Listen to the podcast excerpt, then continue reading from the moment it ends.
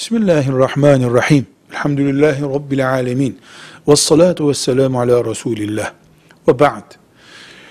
Bir insanın babasındansa, babasından da olsa çalması hırsızlıktır.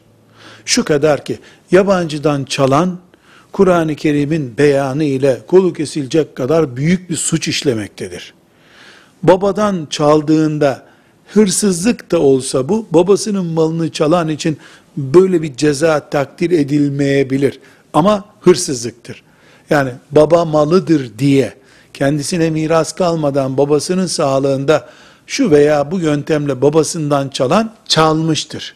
Yapacağı şey nedir? Geri vermektir. Aile içi ilişkilerde büyük bir sorun oluşturacak diye bir endişesi varsa bir yöntemle bunu ben çalmıştım, e, geri alın bu parayı, helal edin hakkınızı demeye gerek kalmadan gizli bir şekilde de babasının cebine koyabilir. Esas olan ise böyle bir cahillik ettim deyip babasının elini öpüp af isteyip malı da geri vermektir. Babadan da olsa, eşten de olsa çalmak çalmaktır. Ve Allah bunu haram etmiştir. Velhamdülillahi Rabbil Alemin.